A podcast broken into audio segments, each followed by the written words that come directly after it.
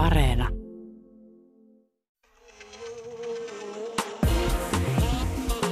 Ylepuhe ja Yle Areena. Naisasiatoimisto Kaartamo et Tapanainen. Täällä naisasiatoimisto Ja huhtikuu. kuukausi kun patriarkaatti on julmimmillaan. Ja feministit skarpeimmillaan. Onko noin? Suomessa niin kuin myös globaalisti on puhuttu nyt paljon siitä, että miten nuoret kestävät tämän pandemian ajan ja millaisia vaurioita se heihin jättää.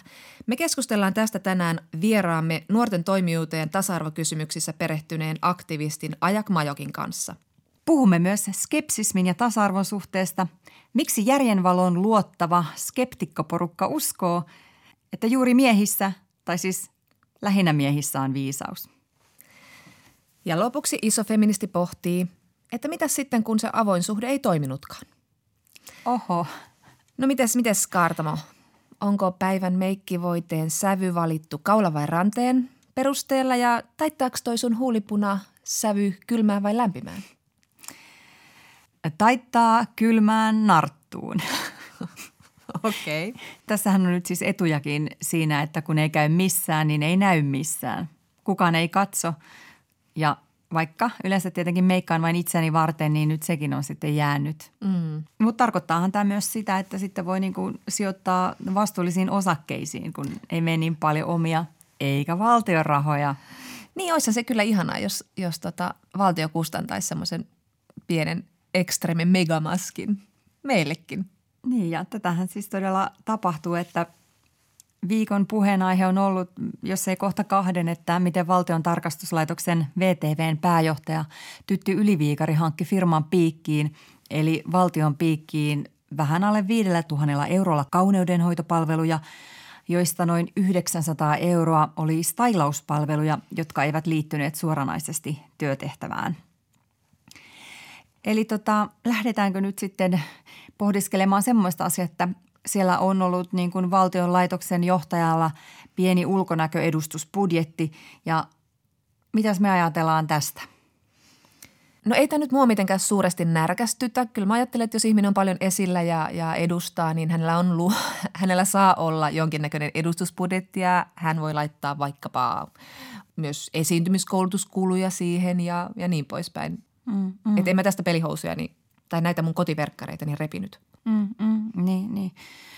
Mä muuten just tajusin, että valtio on maksanut mulle monta meikkausta vuosien varrella, kerran jopa kasvohoidon. Kävi nimittäin niin, että mä olin nuoruudessani Yleisradiossa, joka on siis valtion virasto, nuorisojuontajana tuolla televisionin puolella. Ja silloin oli ihan rutiininomaista, että maskin kautta ruutuun ja luultavasti tämä tapa on ihan edelleenkin voimassa. Niin aivan.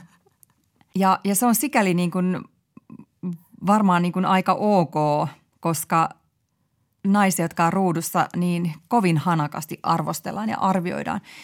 Jos mietitään vaikka uutisankkureita, niin kyllä niitä tarkkaan katellaan ja nimenomaan erityisesti naisia, että, että, että jos joku nyt menisi paljain päin television esiintymään niin kuin joskus varmasti menee, niin kyllä niitä vähintään niin kuin haukutaan väsyneen näköisiksi ja se on vielä varmasti sen palautteen spektrillä niin aika nätisti sanottu. Kyllä. Toimittaja Anna Laine summasta mun mielestä aika hyvin Facebookissa. Hän kirjoitti näin, että mä olen syntynyt vuonna 1975, kuten muuan eräs tytti yliviikarikin. Tässä vaiheessa elämää esiintyvän ihmisen ostamat kauneuspalvelut ovat silkkaa itsepuolustusta. Tähän asti omasta pussista on mennyt jo hienoinen summa siihen, että näillä normeilla saa ylipäätään olla töissä. Että tietenkin me voidaan keskustella siitä, että miten helvetissä me eletään maailmassa, jossa niin kuin tämmöinen meikkaaminen ja itsensä laittaminen on silkkaa itsepuolustusta esiintyvälle tai ikääntyvälle naiselle, mutta näin se nyt on. Mm. On sitten tietenkin joitain äh, rohkeita, jotka näitä normeja vastaan taistelee, kuten esimerkiksi TV-toimittaja Jenni Pääskysaari, joka on puhunut siitä, että hän menee maskitta ruutuun ja myös niin kuin TV-kuviin. Mm. Hän ei jaksa enää. Mm. Ja ajattelee, että tämä tuntuu niin kuin silleen, että hurjan rohkealta. Kyllä. niin, koska se on. Mutta, mutta sitten jos mennään tähän niin kuin yliviikarin keissiin, niin tämähän on siis kamala tapaus. On ihan selvää, että yliviikari on mokannut.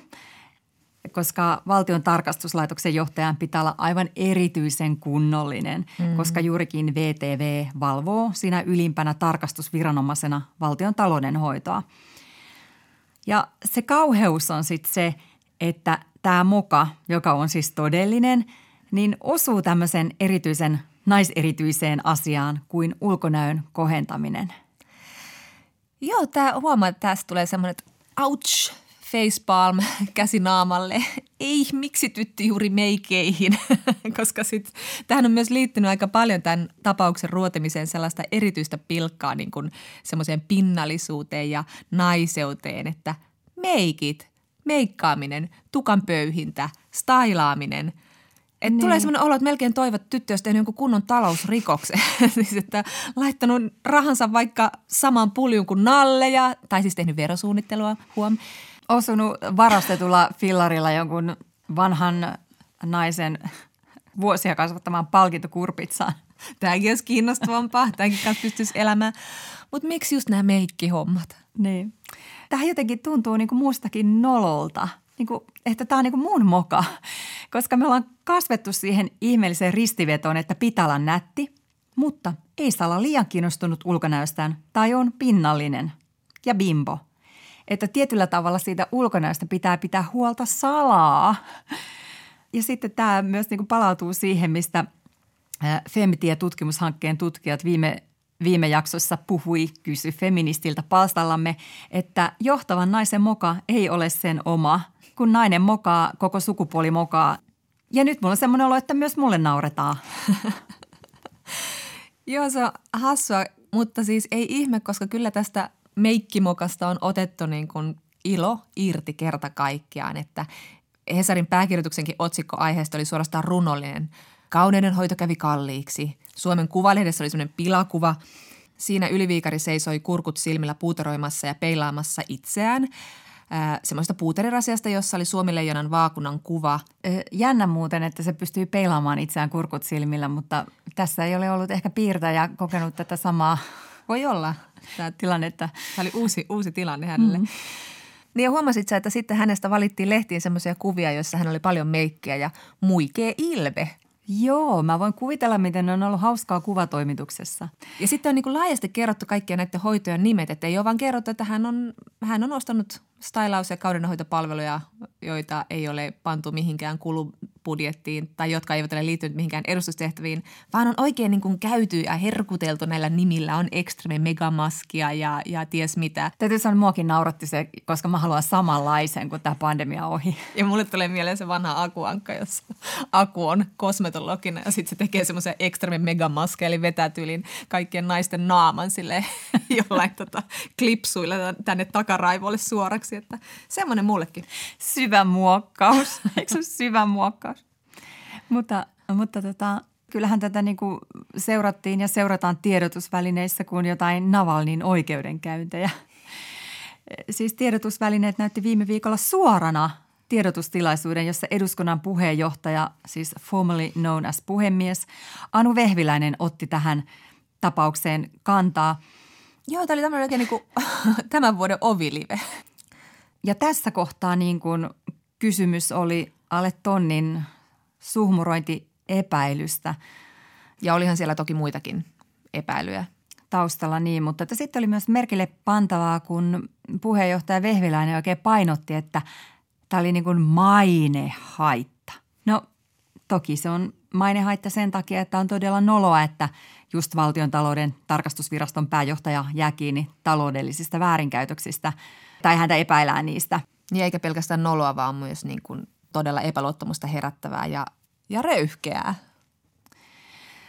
Mutta silti niin käy mielessä, että, että liittyykö tämä korostettu mainehaitta, että liittyykö se siihen, että tämä on niin erityisen nolotilanne just sen meikkinolouden takia?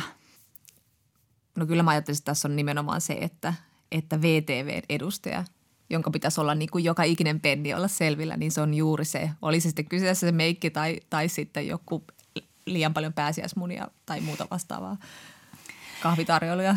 Mutta sitten toisaalta Vehviläinen kehui tiedotustilaisuudessaan kovasti, siis tässä tyttilivessä, tiedotusvälineitä, että kun nämä olivat niin skarppina olleet selvittämässä tätä asiaa, joka olisi muuten jäänyt pimentoon. Ja niin varmaan olisikin, koska kuka nyt ylintä tarkastuslaitosta tarkastelee. Mm. Ja kyllähän toimittajat tosiaan skarppeina on ollut. Yliviikari on ollut paljon otsikoista tämän koko vuoden ajan.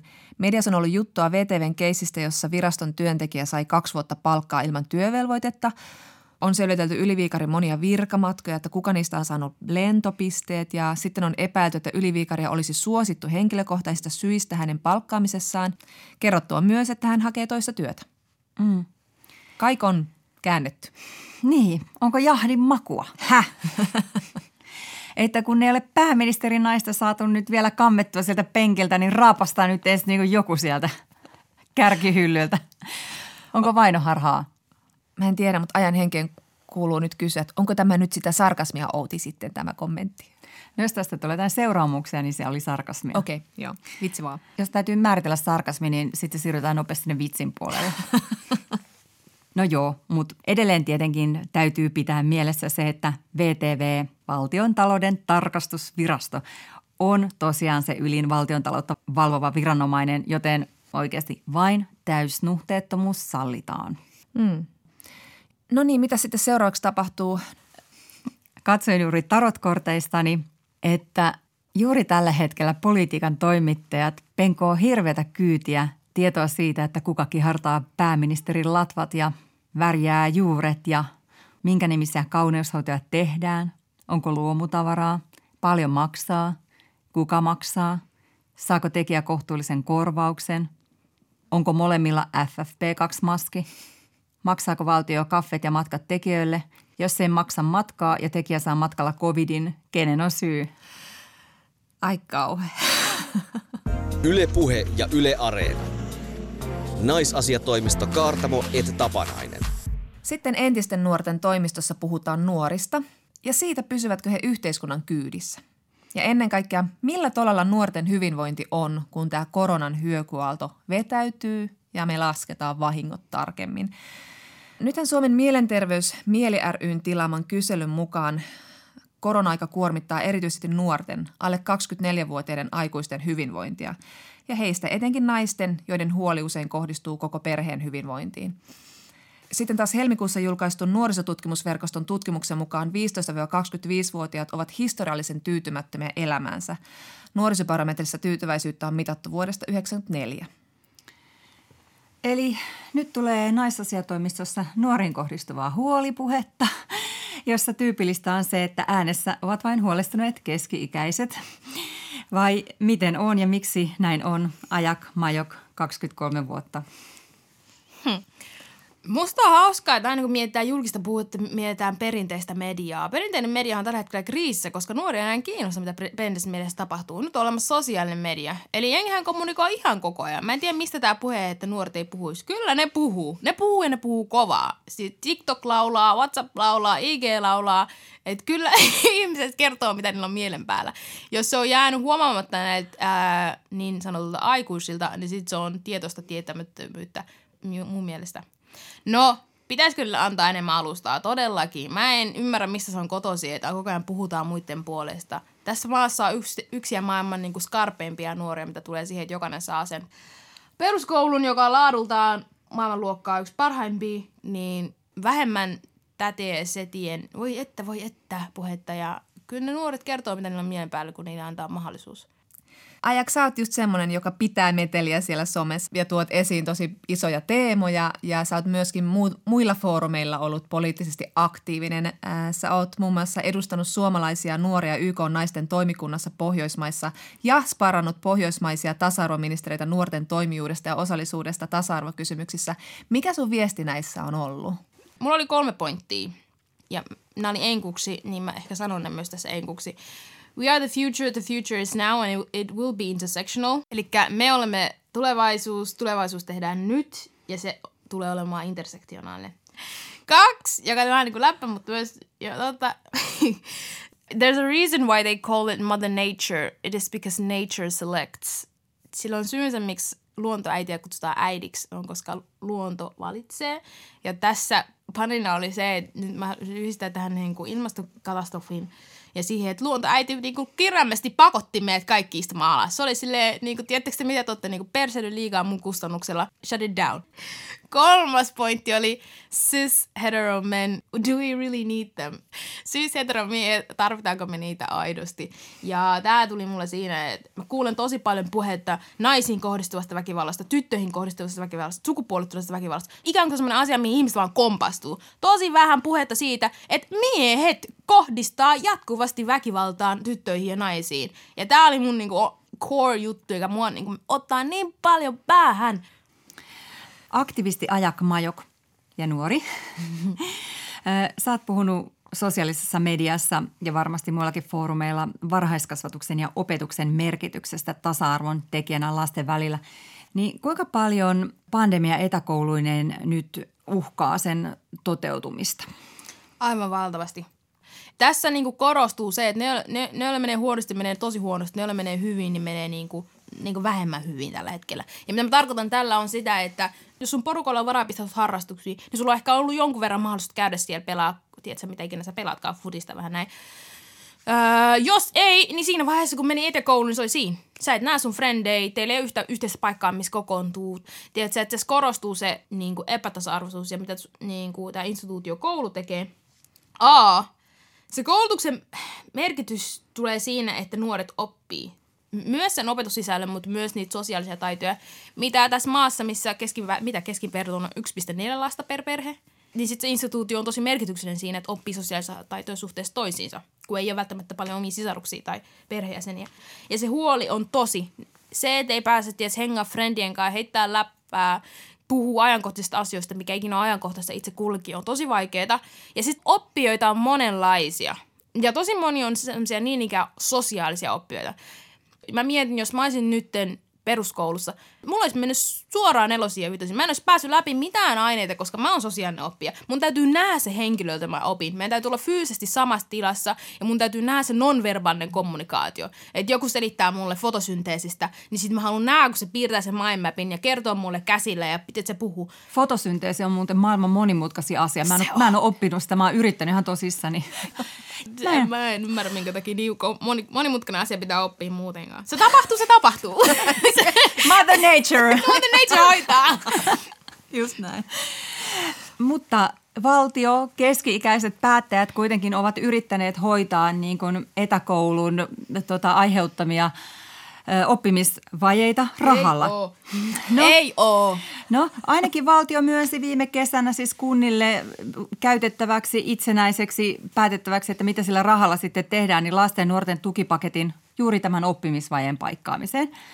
No nyt on ollut aika paljon kohua siitä, että Helsinki päätti käyttää nämä rahat, jos hieman mutkia ojotaan, niin siihen, että koulutuksesta saatiin leikattua sitten toisaalla budjetissa. Eli leikattiin saman verran suunnilleen rahaa, kun saatiin sitten tätä niin kuin koronatukea. Eli 15 miltsiä lähti peruskoulusta, amiksista ja lukiosta. Ja oikeastaan sitten mitään lisärahaa ei jäänytkään, ja, ja vaikka budjetti oli runsaasti ylijäämäinen. Mutta monissa kaupungeissa sitten on toisin. Esimerkiksi mun kotikunnassa Porvoossa juuri tarkisti, niin ei ole tehty leikkauksia nuorilta ja kaikki nämä korona-avustukset ovat menneet korvamerkittyinä ja lyhentämättöminä erityyppisenä lisäresursseina nuorten opiskeluun ja myös vapaa-aikaan nuorisotyöhön. Ajak, mitä tämä tarkoittaa tulevaisuudessa käytännössä vaikkapa helsinkiläisten nuorten ja porvolaisten nuorten välillä? Siinä on 50 kilometriä, kaksi eri kaupunkia jos leikataan opetuksesta, niin se tarkoittaa sitä, että luokkakoot suurenee, tuki henkilökunta, terveydenhoitaja, koulukuraattoreja, apulaisopettajia. Nämä tyypit, jotka on siellä pitämässä huolta, että jengit, jotka on vaikka yliherkkiä, ei voi olla suuressa luokassa tai tiedätkö, on lukuvaikeuksia tai muuta vasta. Tarvii enemmän jeesiä kuin ehkä muut lapset. Tai ehkä saattaa olla kotona jotakin, mitä ei mitään tekemistä sen lapsen kanssa, mutta sattuu olemaan sellaisessa perheessä. Niin nämä on niitä, jotka pitää huolella siitä, että okei, me pystytään antaa näille skideille niin kuin se jeesi, mitä ne tarvii. Niin kun leikataan sitä rahaa, nämä lähtee pois sieltä. Se tarkoittaa sitä, että nämä skidit jää pois. Se tarkoittaa sitä, että ne joutuu menemään siihen luokkaan, missä on 40, 40 tyyppiä ja sitten siellä on ääniyliherkkyys ja sitten on lukuvaikeus. Ei pysy keskittyä, mutta pitäisi pystyä jollain tavalla pysyä samassa tahdissa kuin kaikki muut lapset. Tuo on ihan kohtuutonta, ei se niinku onnistu. Mm.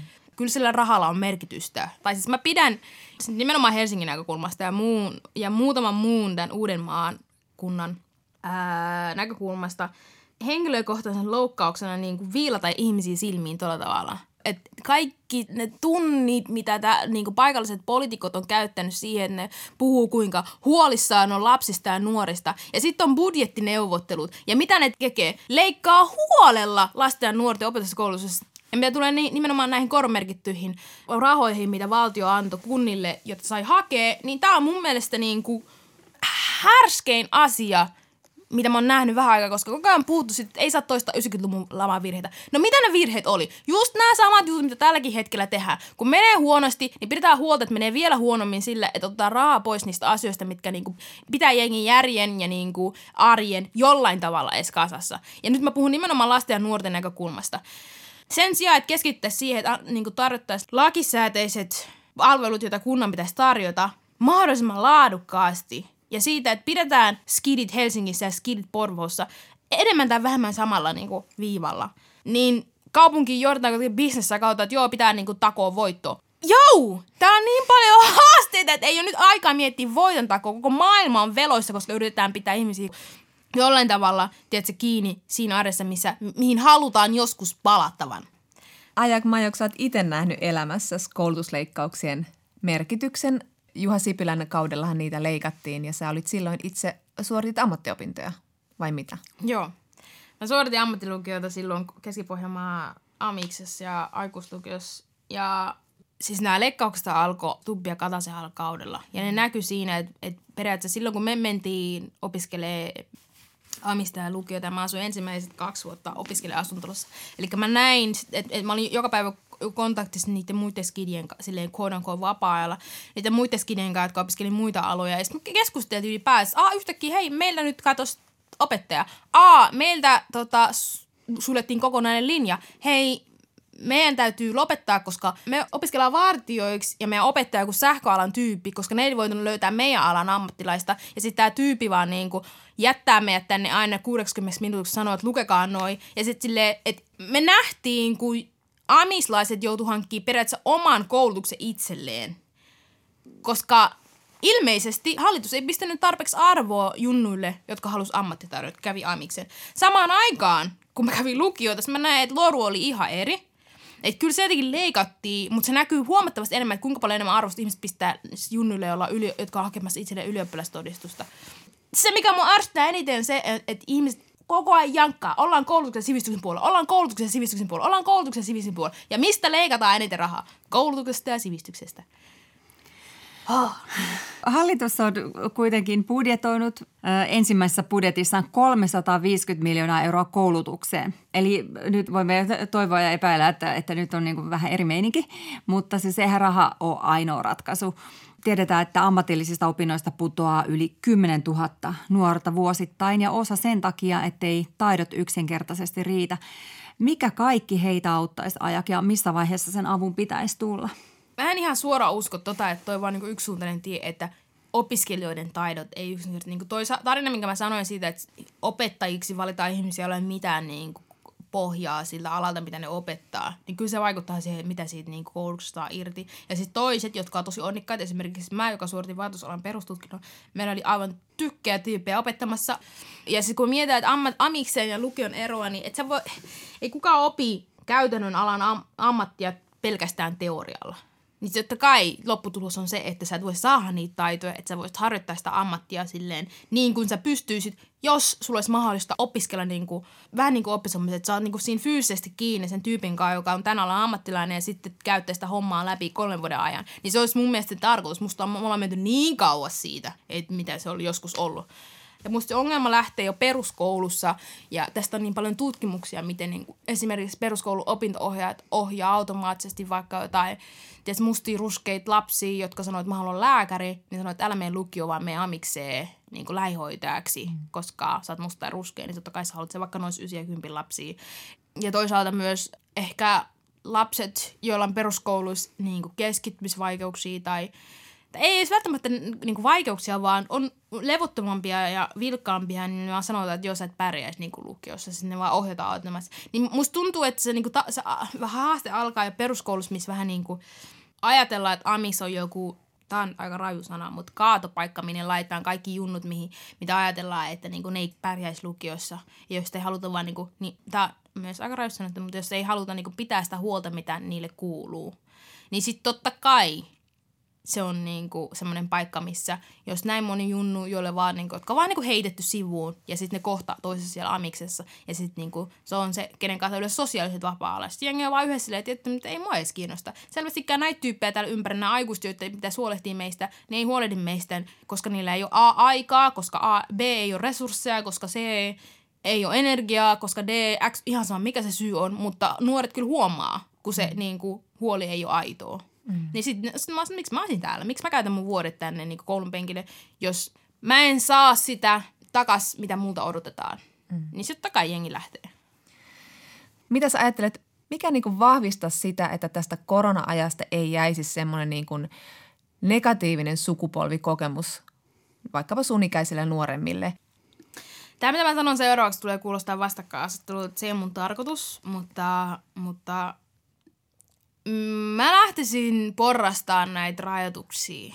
Siinä mielessä, että, että ihan oikeasti nämä nuoret, jotka on nyt vuoden katellut sitä, ei kun huomenna, ei kun huomenna, ei kun, ei kun, ei kun seuraavan viikon maanantai, ei kun seuraavan kuun maanantai, ei kun seuraavan puolen vuoden maanantai, niin niillä lakattaisi valehtelemasta ja sanottaisiin ihan suoraan, että okei, me välitetään, niin että, että me tiedostetaan, että nyt on pandemia ja yleinen populaatio ei ole niin skarppia, kun haluttaisiin ajatella, että pidetään huolta toinen toisestamme, mutta me välitetään teistä enemmän kuin välitetään nyt tästä niin persoonasta, koska se mahdollisuus, että on Armageddon versus hallittua kaaosta, niin mä valitsen mieluummin sen hallitun kaauksen. Mitä mä tarkoitan tällä on se, että antakaa junne mennä takaisin kouluun.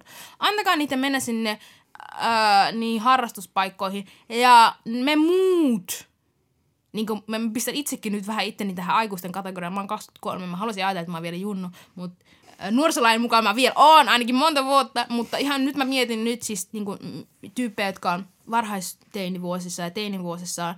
Antakaa niiden sosiaalisoida, antakaa niiden nähdä niiden frendejä, antakaa niiden olla siellä koulun penkeillä. Ja sitten jotka kuuluu riskiryhmään, me pidetään meidän perseet kotona niin kuin, kunnes saadaan rokotukset. Ja me voidaan kyllä odottaa. että jos me mietitään näitä 90-luvun virheitä, mitä silloin yleistyi samaan aikaan, kun näitä virheitä tehtiin? Päihteiden väärinkäyttö, tapahtuu näitä, mitä näitä seksikesiä, kun ihmiset on silleen, että no nyt mennään nostaa ristiin ja sitten tulee niin kuin seksi, suku, seksu- ja sukupuolitautei, tapahtuu kaikenlaisia rikoksia, kun ihmiset piilottaa, mitä ne tekee, koska ei saisi tehdä, mitä tekee, niin Tämä on se, mitä mä tarkoitan sillä Armageddonilla, mikä on se mahdollisuus, että tapahtuu, niin kuin jos pikkuhiljaa ruveta lunastaa niitä, mutta huomenna, mutta huomenna, mutta huomenna puheita. Mutta tietenkin myös iäkkäät ihmiset, tämä on jotenkin, tämä oli se, mitä mä pelkään, tämä vastakkaasta, mitä mä en tarkoita todellakaan, mutta että on mahdollista niin kuin jollain turvallisuuden välillä pitää huolta myös iäkkäistä ihmisistä siinä mielessä, että, että, että elämän viimeisiä vuosia pystyisi – niin kuin viettää rakkaiden kanssa, olisi sitten turvavälien päässä tai niin kuin lasien, lasivitriini, mutta kunhan sitä ei tarvitse yksinäisyydessä viettää. Ja sitten myös elämän merkitykselliset vuodet siinä, että milloin rakennetaan sitä sosiaalista identiteettiä ja omaa itseään, eli ne lapsuus- ja nuoruusvuodet, niin olisi mahdollista viettää niiden omien vertaistensa kanssa. Niin se on mun mielestä se mahdollisuus, että nyt ruvetaan lunastaa niitä puheita, että me välitetään lapsista ja nuorista, ja sen täytyy näkyä siinä, että lapset ja nuoret saa viettää aikaa toistensa kanssa. Mm. Mm. Ajak Majok, nuoriin kohdistuu myös varmaan tällä hetkellä sellaisia niin kuin sukupolvipaineita, että noi on niitä, jotka niin kuin mokaa tämän homman. Ne näkee kavereitaan, tartuttaa tautia, ei noudata suosituksia. Että kun nähdään jossain äh, ryhmän nuoria notkumassa, niin sitten niputetaan liian lähellä toisiaan, niin niputetaan, että kaikki nuoret on tuollaisia. Miten sä uskot, että tällaiset asenteet vaikuttaa sitten nuorten toimijuuteen nyt tai jatkossa? Tämä on niin kuin ikuinen loru. Jokainen sukupolvi unohtaa. Jokainen sukupolvi, kun ne pääsee johonkin tietty aikuisikäinen, unohtaa, että ne on joskus ollut lapsia. Me tiedetään, että veditte piriä silloin, kun tulitte 70-luvulla. Ihan turha nyt mä ääristä siitä, että pari lapsi antaa mutta että pari lasta hengailee jossain kauppakeskuksessa, kun ne ei ole nähnyt frendejään kolmeen kuukauteen. Mutta mun täytyy sanoa, että 2000-luvulla tota, syntyneet lapset on aivan siis valtava skarppeja. Että jos joku ei ole huomannut, niin sitten on, se on tietoista tietämättömyyttä, että puhutaan nuorista ihan, ihan kuin että et on niin kuin homogeeninen ryhmä, jotka kaikki toimii laumassa. Että on monenlaisia, vähän sama kuin joka ikistä sukupolvea. Ja ei pidä unohtaa yhtään, että mitä smokia tuli tehty omassa nuoruudessaan. Varsinkin näitä la- laman lapsia. Et Kyllä, kyllä vähän, et- pitää unohtaa. Ei todellakaan. Pitäkää mielessä seuraava, kun yritätte kurittaa meitä. Et kysykää vähän frendeiltä, että mitä tuli tehtyä silloin. Luoko tämä pandemia tämmöistä niin vähän railoa nyt sukupolvien välille, kun tehdään tämmöistä, niin kuin ollaan poliisina tarkkailemassa ja tutkimassa ja tuomitsemassa? Totta kai. Ja sitten täytyy ot, niin ottaa esimerkki tästä, että, niin kuin, että sanotaan, että nuoret on mukaille. Ei ole olemassa nuorta tässä maapallolla, joka ei tunnista, että se on, mä nyt aion olla tosi raaka, teidän sukupolvi, jotka on pistänyt meidän maapallon kantakyvyn siihen pisteeseen, että jokainen meistä joutuu miettimään, että haa, no haluanko mä edes lapsia, niin kuin, että kun mulla, se todennäköisesti mun lapsi elää turvallisessa maailmassa on aika niin kuin, supistuu, supistuu, supistumisella koko ajan. No haluanko mä edes hankkia koulutusta, kun itse se raportin mukaan meillä on joku kahdeksan vuotta aikaa tehdä radikaaleja muutoksia ennen kuin Armageddon repeä. No, mi- et me tiedetään, mitä tässä maailmassa tapahtuu, ja me tiedetään, että se oli niin kuin meitä edeltävien sukupolvien toimimattomuutta ja typeryyttä ja ahneutta, jonka takia me ollaan näissä tilanteissa. Ja me tiedetään, että pandemiat tulee yleistymään, koska me vieläkin tehdään liian vähän. Ei, me ollaan vieläkin liian ahneita, me ollaan vieläkin liian niin kuin, raahahne, ja mietitään, niin kuin, että miten me voitaisiin syötyä tässä maapallossa enemmän kuin, että, että hei, tämä maapallo niin kuin on se, mitä me tarvitaan, että se ei tarvitse meitä. Sitten kun tulee tämä pandemia, ja sitten yhtäkkiä nämä sukupolvet, jotka on laiminlyönyt meidän tulevaisuuden sillä, että ei tee tarpeeksi ilmasta, joka on niin kuin osoittamassa syyttävää sormella meidän totta. Että tämmöinen niin kuin fiilis tulee, että et, et, okei, aika paljon odotuksia teillä on meitä kohtaan, mm. kun te ette pysty edes niin kuin täyttämään niitä perusodotuksia, että pidätte huolta, että meillä on se semmoinen tulevaisuus, mitä odottaa innolla. Ajak Majok, aktivisti, joka sijoittuu noin Z-sukupolven ja milleniaalisuuden väliin. Ää, tota, mites muuten nuorten tulevaisuuden usko? Meneekö kaikki niin kuin energia tähän Armageddonin odotteluun vai niin kuin, mi- mitä sä ajattelet niin kuin työelämästä, perheelämästä, tulevaisuudessa? Näkyykö siellä niin kuin vihreätä äh, ruohikkoa ja, ja valkoista aitaa ja onnellisia päiviä perheen kanssa? Ja vapaat viikonloput? Mä, mä en esimerkiksi, mun on tosi vaikea tehdä tulevaisuuden suunnitelmia. Joo, mulla on kyllä, tiedätkö, mun 5 years, 10 year, 15 year plans. Mutta mun visuaalinen mahdollisuus vähän niin kuin loppuu viiden vuoden päähän. Sille, että mä en näe, mitä sen jälkeen tapahtuu, koska mä oon liian tietoinen ilmastokatastrofista. Mä oon liian tietoinen myös siitä niin kuin passiivisesta politiikasta, mitä me tehdään. Musta tuntuu, että se tieto lisää tuskaa, niin kuin jutut on, pitää paikkaansa. On tosi toiveikas ja tässä että kaikki tämä poliittinen aktivismi, kaikki mitä tulee tehtyä niin kuin työssä ja vapaa-ajassa, on kohti sitä utopiaa, mitä haluaisi nähdä että myös nä- pystyisi näkemään sen viiden puolen päällä. Mutta mä en vaan, mä en, niin kuin, mulla on vaan loppu se jossain vaiheessa viimeisen kolmen vuoden sisällä. Että mä en enää näe, niin kuin mä pystyn visioimaan sitä. Öö, mutta onko hyviä asioita? On. On todella paljon hyviä asioita. Esimerkiksi tässä ajassa on korostunut se, että kuinka tärkeää että on lähimmäisiä. Kuinka tärkeää on- on ihmisiä, jotka välittää ja joista saa välittää se voi olla sitä, että tiedätkö, suunnitellaan Zoom-bileitä ja sitten niinku heitetään läppää ja sitten me puhutaan kaikki siitä, että kuinka niinku huono nyt on olla. Mutta ainakin meillä on huono olla yhdessä. Ja sitten voidaan heittää läppää siitä, että okei, me ollaan kaikki samassa veneessä. Nämä on, nämä on mahtavia iloisia asioita. Ja sitten täytyykö tunnustaa, että omassa kaveripiirissä on yhtäkkiä tullut perheellisäyksiä tässä, tässä viime aikoina, että selvästikin on ihmisiä, jotka näkee sen viiden vuoden eteenpäin, että et, et, et ne on luonut uutta elämää tähän maailmaan ja se on aivan kaunista, se on upeeta. Mitä tulee työelämään, niin mulla oli tässä jonkun, jonkun aika sitten tosi mielenkiintoinen keskustelu, missä puhuttiin ihmisten kanssa, jotka tykkää paukuttaa henkseleitä siitä, että mitä ne on tehnyt elämässään. Mutta hän sanoi, hän oli huomattavasti iäkkäämpi henkilö, sanoi jotakin hauskaa, että, että mä toivoisin, että teidän sukupolvi ja meidän sukupolvi voisi tehdä paljon enemmän yhteistyötä. Ja mä oon täysin samaa mieltä, siis ehdottomasti samaa mieltä, että, että, että näitä suuria haasteita ratkaistaan niin kuin, tiedätkö, yhteistyöllä, vaikka kaikki mun kommentti ei ole tai siitä puolesta. Mutta kun hän sanoi tämän ääneen, niin mä nauroin ääneen, koska yksi megatrendeistä tällä hetkellä on se, että nämä vanhojen sukupolvien firmat ei pysty pitämään milleniaalia ja sen sukupolvien tyyppejä niiden työpaikoissa. Ja yksi iso merkitys on muun muassa se, että meitä ei oteta tosissaan. Että kun meiltä, jos me- meiltä tulee, että hei, tää asia X on haaste, joka- niin ongelma, mitä pitää korjata, niin sitten tulee, kun minä olin sinun ikäinen, kun meille sanottiin, että hyppää, niin me kysyttiin, että kuinka korkealle. Miten teillä nyt on ongelmia tämmöisistä asioista? Sitten mä oon okei, okay, cool, nää. Ja sitten tyypit lähtee. Tiedätkö, tyypit on, tekee mielen ihan miten muuta tahansa, kun on ties muiden talutushihnassa. Aktivisti Ajak Majok, sä sanoit, että on vaikea nähdä sen viiden vuoden yli, mutta jos nyt mietitään kuitenkin tälle hyvässä hengessä lopetellaan tätä haastattelua, niin 20-luvulla syntyneet on avarakatseisia. Mm. Ne suhtautuu ennakkoluulottomasti vaikka sukupuolen moninaisuuteen, seksuaalisuuteen, mm. ihonväriin, ne ymmärtää luokkakysymyksiä eri tavalla. Mm. Uskotko sä, että me pystytään en halua taas nyt asettaa liikaa painolasta teidän nuorten äh, harteille, mutta rakentuuko teidän kautta ne jotenkin solidaarisempi yhteiskunta? Todellakin. Ehdottomasti, siis 100 prosenttia. Mä palaan takaisin tähän, mitä me räntettiin sen norjalaisen nuoren kanssa, Siljan kanssa, Pohjoismaiden tasa-arvoministereille.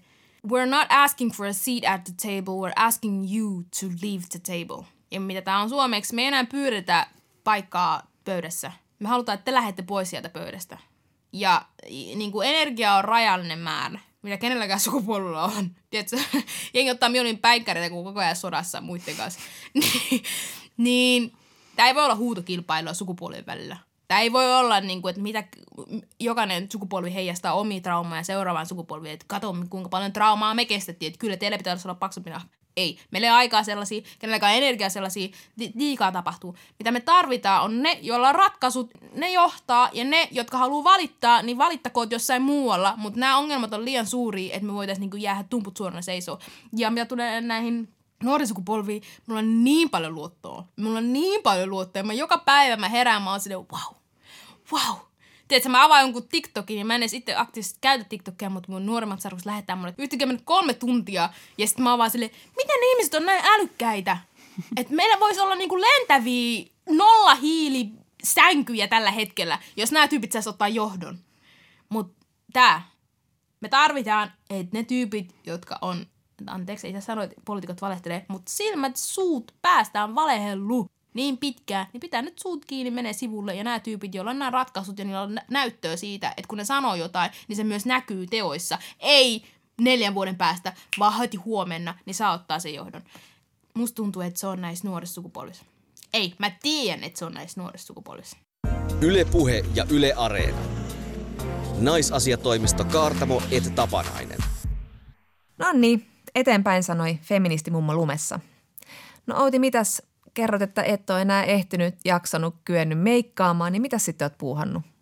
Ootko tunkenut korvavaloa korvaa ja lääkinyt itseäsi homeopatialla ja muuta hömpänpömppää? No ei nyt sentään. Me ollaan täällä naisasiatoimistossa vielä joskus meikkien, mutta aina tieteen asialla.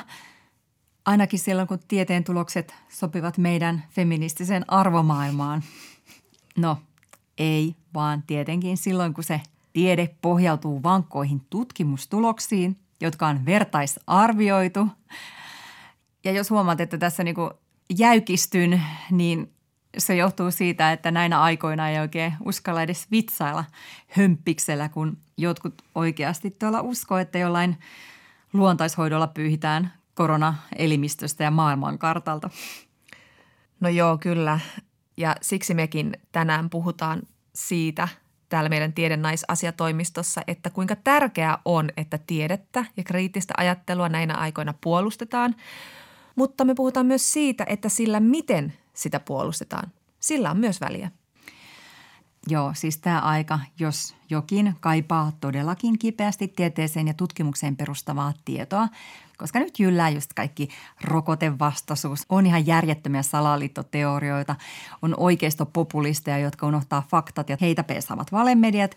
Ja sitten on tietenkin pahantahtoisiin uskovat hyväuskoiset, jotka ei niin kuin välttämättä edes oikein huomaa, missä kuviossa ne on mukana. Että, että oikeastaan niin kuin saatetaan pelata äärioikeiston pussi vähän tahtomatta ja tietämättä.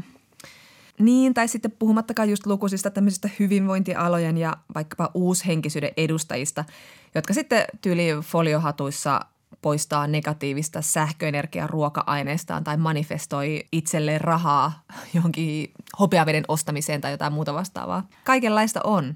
Ja, ja niin kuin Onhan olemassa valtavasti vaikka ihmisiä, jotka ei usko ihmisen aiheuttamaan ilmastonmuutokseen, vaikka asiasta on vankkaa todistetta vuosikymmenien takaa jo. Niin, eli kaikki nämä esimerkit osoittaa, miten tarpeellista on tieteellinen todistelu ja kriittinen ajattelu. Mm. Ja maailmallahan tätä ajattelua edustaa etenkin skeptikot. Mm. Suomessakin on oma skepsisyhdistys.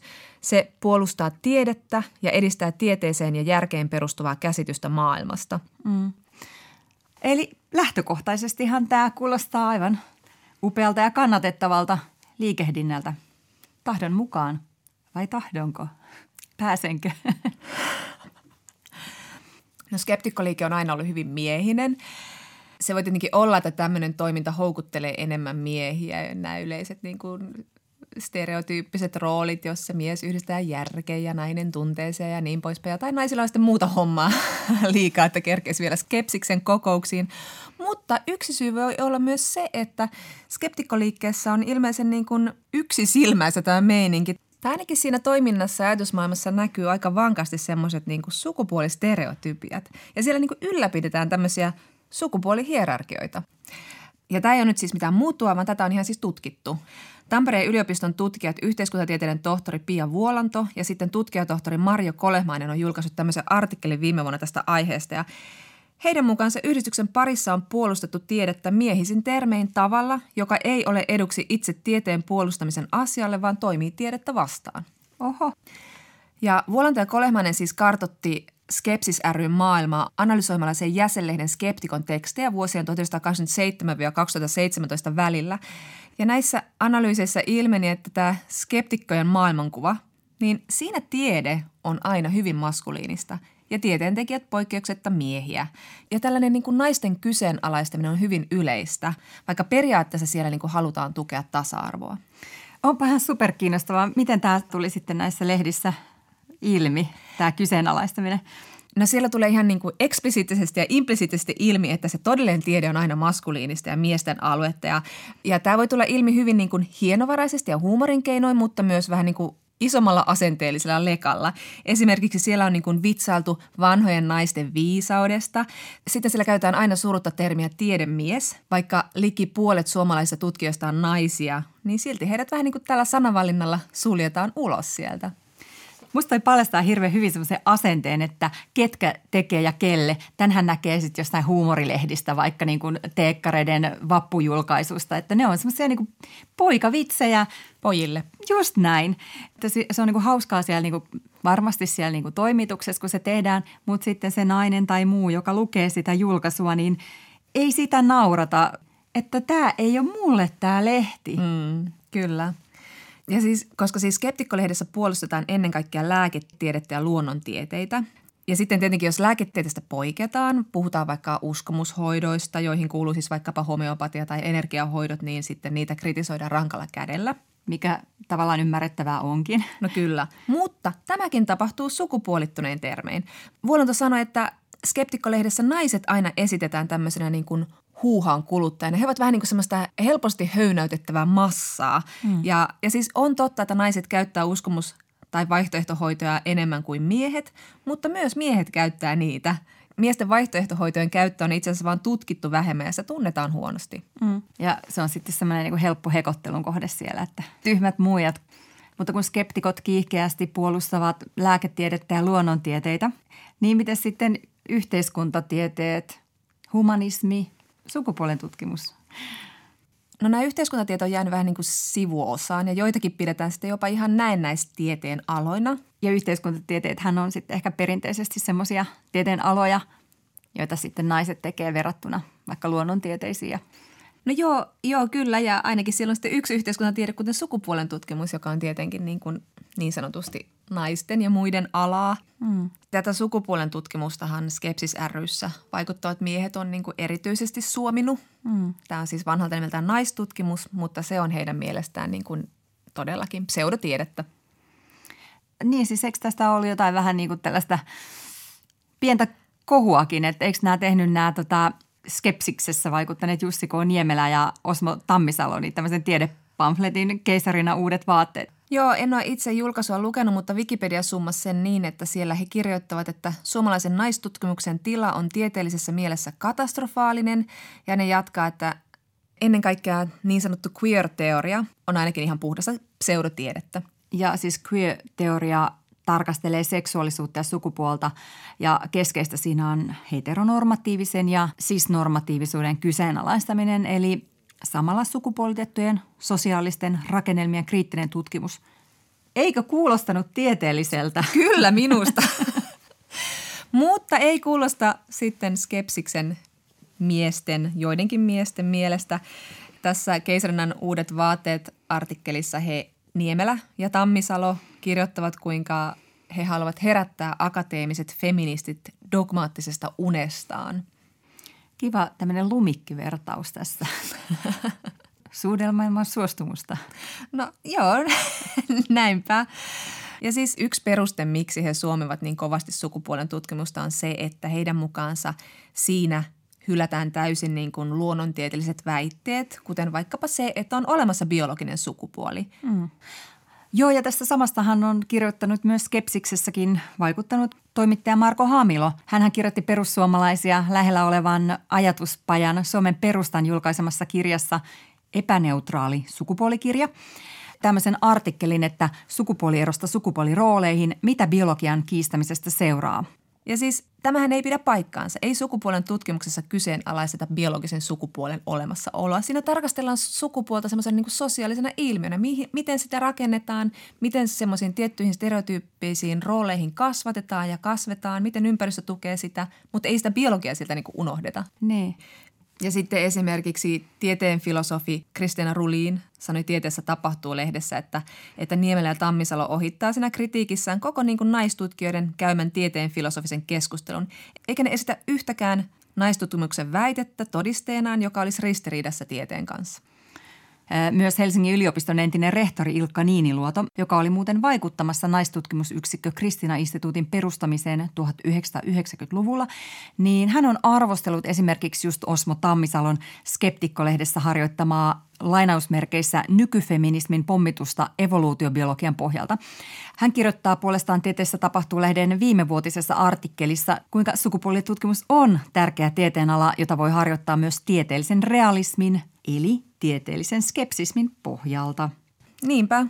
On sukupuolen tutkimus esimerkiksi sillä tavalla tärkeä tieteen ala, että siinä ja toki tietenkin muissakin tieteen aloissa on pyritty purkamaan tätä tällaista tieteen ja tietämisen koodautumista maskuliiniseksi ja osoittamaan, miten siellä marginalisoidaan naisia tai muita.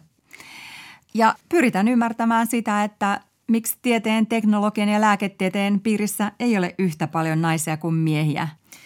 Niin, mutta niin kuin tuossa alussa sanoit, niin, niin kuin ei moni usko ilmastokriisiin, niin moni ei myöskään usko tämmöiseen sukupuolittuneeseen syrjintään. Mutta onko tämä uskon asia, kun on tutkittu? niin, nimenomaan. Koska siis onhan näitä sukupuolivinoumia niin kuin tutkittu, niin kuin, tai siis dataa on tästä kyllä, mutta silti sitä epäillään. Esimerkiksi Psychology of Women Quarterly-lehdessä viitisen vuotta sitten julkaistussa laajassa tutkimuksessa todettiin, että miehet torjuvat naisia todennäköisemmin ajatuksen, että näiden niin kuin vaikkapa lääketieteen tai luonnontieteiden parissa tai vaikkapa matematiikan aloilla olisi minkäänlaista seksismiä tai naisten ja muiden marginalisointia. Että semmoista skeptisyyttä siellä sitten on. Mutta nyt tämä jotenkin tämä koko skeptisyys ja järkikeskustelu triggeröi musta jotain sellaista, että niin kuin – kyllä sitä on jotenkin kasvanut todellakin siihen, että niin kuin mies on se järki ja nainen on sitten vähän se hupakko. Ja niin kuin, mulla on ainakin vähän niin kuin tendenssi tuntea itseni typeräksi niin sanotun järkimiehen rinnalla, koska järkimies saattaa myös niin kuin osoittaa sen eri tavoin ilmeillä tai vähättelyllä. Että se skeptisyys ja semmoinen niin kriittisyys ja jopa se ylenkatse on jotenkin niin kuin älyllinen hyve. Mm se mieltää semmoiseksi miehekkääksi ominaisuudeksi. Niin, ja sitten kuitenkin, että se skeptisyys ei ole niin itse tarkoitus. Että se on vain väline ja sitä voidaan käyttää myös typerästi, kuten vaikkapa olemalla skeptinen ilmastonmuutosta vastaan tai tuota tutkimusta kohtaan, jossa todetaan, että on olemassa sukupuolivinoumia tieteen parissa. Niin, ja jos me puhutaan niin kuin älykkyydestä, niin kun ylipäätänsä jos skeptisyyteen liittää jonkinlaisen niin kuin – Ylen katseen, niin ainakaan silloin niin kuin en löydä siitä näitä määreitä, koska me feministit tiedämme, että asiat on aika monimutkaisia ja rakenteet määrittelee niin kuin kaikenlaisia niin kuin mahdollisuuksia ja tapoja olla ja esittää sukupuoltaan. Mm. Mutta nyt näin kun triggeröidyn, niin triggeröinkö jostain 70, 80, 90-luvun kokemuksista sitten kuitenkin, että miten mahtaa olla nykyään? Niin, olisi kyllä kiinnostavaa tietää, että haastaako tämä nykykehitys tämän asetelman siitä, että mies on yhtä kuin järki mm. ja rationaalinen ajattelu. Kun kuitenkin ajattelee, että eikös ne ole miehet yleensä niitä, jotka kyseenalaistaa just ilmastokriisiä, niitä, jotka hurahtaa kuuanon salaliittoihin, niitä, jotka perustaa valemedioita ja vaikuttaa siellä huuruisammassa hyvinvointiskenessä. Siellä ei hirveästi ole skeptisyyttä sitten ja tieteen, kriittisen ajattelun ja tieteen puolustamista ilmoilla. Niin. Joo, kyllä toi niinku skene on aika sukupuolittunut. Onko sitten kuitenkin jotenkin niin, että, että kun se huuhaa salaliitto virviritööttööt hommiin hurahtanut mies on tällä lailla niin kuin yhteiskuntakriittinen ja niin kuin rakentelee tällaisia teorioita, niin se on siinä niin kuin epäilyksessään skeptinen, siis järkevä tavallaan. Niin vähän semmoinen niin kuin sankarillinen yksityisajattelija. Ei mene massan mukana, uskaltaa kyseenalaistaa. Joo, mutta edustaako samankaltainen toiminta naisen kohdalla niin kuin jotenkin semmoista niin kuin naiselle ominaista, että hömpänpömppää ja itsehoitoa ja järjestä luopumista? Niin, että meneekö tämä just samalla tavalla kuin vaikkapa on aina mennyt esoteerisissa traditioissa. Että sehän on aina ollut hirveän miehinen skene. Vaikka niin kuin naiset on harrastajia. Kyllä, siellä on niin kuin paljon niin kuin just teosofeissa, energiahoitajissa, spiritualisteissa ja New Age-tyypeissä, niin siellä on paljon naisia. Mutta silti valtaosa esoteerikoista ja salaseuralaista on kautta aikain ollut miehiä. Ja erityisesti nämä gurut. Kyllä, ja ei tämä tämmöinen puuhastelu ole leimannut niitä mitenkään niin kuin huruukoiksi, vaan se on ollut älyllisesti vakavasti otettava ja sitten se on myöskin niin kuin ollut semmoinen vähän niin kuin pikantti lisä heidän semmoiseen älykköpersoonaan. Ei ole sama klangi naisella, jos olet energiahoitaja. Wow, sulla on tollaista makeata coolia, esoteerista suuntautuneisuutta. Niin, että onko se sitten niin kuin edelleen se ajatus se, että, että jos mies hurahtaa johonkin – esoteeriseen suuntaukseen ja leijailee ja näkee henkiolentoja, niin hänellä on niin kuin vähän syvempää ja parempaa tietoa. Mutta jos naiselle käy samoin, niin hänen tietonsa taitavat olla aika rajoittuneet. No en tiedä. Haluaisin epäillä ja olla skeptinen, mutta kyllä mä pelkään, että just noin se menee. Yle Puhe ja Yle Areena. Naisasiatoimisto Kaartamo et Tapanainen. Kas näin. Olemme palanneet galaksien väliseltä tiedusteluretkeltä takaisin suuren feministin vaaleanpunaiselle kotiplaneetalle. Kysymyksiä viisaammalle voi laittaa osoitteeseen naisasiatoimisto at yle.fi. Sisko kirjoittaa. Kuuntelin ohjelmaanne vapaista suhteista ja haluaisin kommentoida sitä melkein 10 vuotta sellaisessa eläneenä 24-32-vuotiaana. Nyt olen 64-vuotias, edelleen saman miehen kanssa – näin pitkän etäisyyden jälkeen näin, että vapaa suhde erkaannutti puolisoani ja minua toisistamme. Väistelimme seksuaalisen kohtaamisemme ongelmia muihin helpompiin suhteisiin, kun tämä energia olisi kannattanut laittaa parisuhteemme seksuaaliseen kehittämiseen ja toisillemme omistautumiseen seksuaalis-emotionaalisessa mielessä. Lopuksi meidän oli käsiteltävä se, miksi emme voineet tyydyttää toisiamme täysin. No niin, kiitos tästä näkökulmasta. Tämä on myös hyvä muistutus siitä, että niin sanotut vapaat tai avoimet ja monimuotoiset suhteet eivät tosiaan ole mikään 2020-lukulainen keksintö, vaikka niistä puhutaankin nyt paljon. Ja onhan se hyvä tietenkin, että puhutaan ja näytetään, että ei aina tarvitse ajaa sitä normireittiä kotiin. Mm. Joillekin sopii yksi avioisuus paremmin, mutta myös nämäkin suhdanteet vaihtelee ihmissuhteesta toiseen ja myös samassa ihmissuhteessa. Mm. Tässä keskustelussahan on tärkeintä ollut just se, että – että voi tehdä toisin kuin yleisesti tehdään, mutta ei ole pakko. Mm-hmm. No, pyysimme siskon ajatuksiin kommenttia feministisen salaseuramme jäseneltä, parisuhdepäivityskirjan toiselta tekijältä, tietokirjailija ja seksuaalineuvoja Paula Tiessalolta. Paula Tiessalon mukaan on oleellista huomata, että tässä tapauksessa avoin suhde perustui parisuhteen ongelmien väistelyyn eikä suhteen rakentamiseen sen molempia osapuolia tyydyttäväksi – Avoin suhde ei ole ratkaisu parisuhteen pulmiin. Onnistuakseen avoin suhde vaatii osapuolilta rehellisyyttä, omien tarpeiden tunnistamista ja toisen tarpeiden kunnioittamista sekä jatkuvaa keskustelua suhteen avoimuuden sisällöstä ja käytännön toteutuksesta. Tässä mielessä avoin suhde ei ole täysin vapaa, vaan siinä on yhdessä sovitut säännöt ja rajat. Ne ylläpitävät keskinäistä luottamusta ja tuovat turvallisuuden tunnetta suhteeseen. Avoimen suhteen tarkoitus on lisätä osapuolten onnellisuutta ja hyvinvointia ja sitä kautta myös vahvistaa keskinäistä suhdetta. On myös täysin mahdollista, kuten siskon tapauksessa, palata suljettuun suhteeseen, jos se on molempien osapuolten tahto. Päättää Paula Tiessalo. Mm. Ja tässähän oli tietenkin kysymyksessä vain siskon tarina ja avoimista suhteista puhumisen ja parisuhdekäsikirjoitusten moninaistamisen tarkoituskaan ei varmaan noin yleensäkään ole tarjota valmiita vastauksia yksittäisille pareille, vaan tuoda suhteisiin liittyviä normeja näkyviin, eikö niin? Mm. Ja kyseenalaistaa niiden sopivuus kaikille ja hahmotella sitten isompaa valikoimaa suhdejärjestelyjä niin, että kaikki voisi sitten omalla kohdallaan avoimemmin tunnustella, mikä just itselle ja kumppanille sopii. Niin tuossa siskon kommentista tuli ehkä vähän fiilis, että hän saattoi ajatella, että tämä avoimien suhteiden käsittely meidän ohjelmassa niin tuntui hänestä jotenkin normatiiviselta tai ohjeistavalta, mm. mutta se ei siis ollut tarkoitus. Mm, mm. Mutta tässä suhteessa on ollut niin kuin monenlaisia vaiheita selvästikin.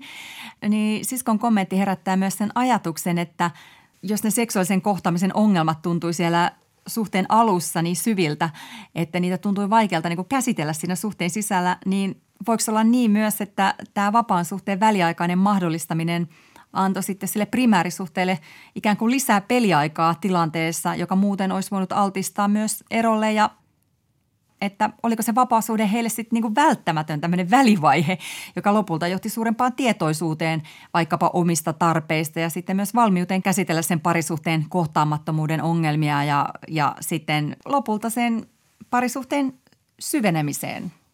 Pitkään yhdessä, onnittelut. Ensi viikolla me puhutaan naisasiatoimistossa kumuloituvasta syrjinnästä. Erityisasiantuntija Sirkka Perttu tulee kertomaan, Miksi ikääntyvät naiset jäävät yhä näkymättömiin, kun puhutaan miesten naisiin kohdistamasta väkivallasta? Puhumme myös sukupolvisodista. Kuka voittaa, kun nuoremmat ja vanhemmat sukupolvet moittivat toisiaan? Patriarkaatti. Ei ainakaan pohjoismainen hyvinvointivaltio. Nyt näkemiin. Näkemiin. Ylepuhe ja Yle Areena. Naisasiatoimisto Kaartamo et Tapanainen.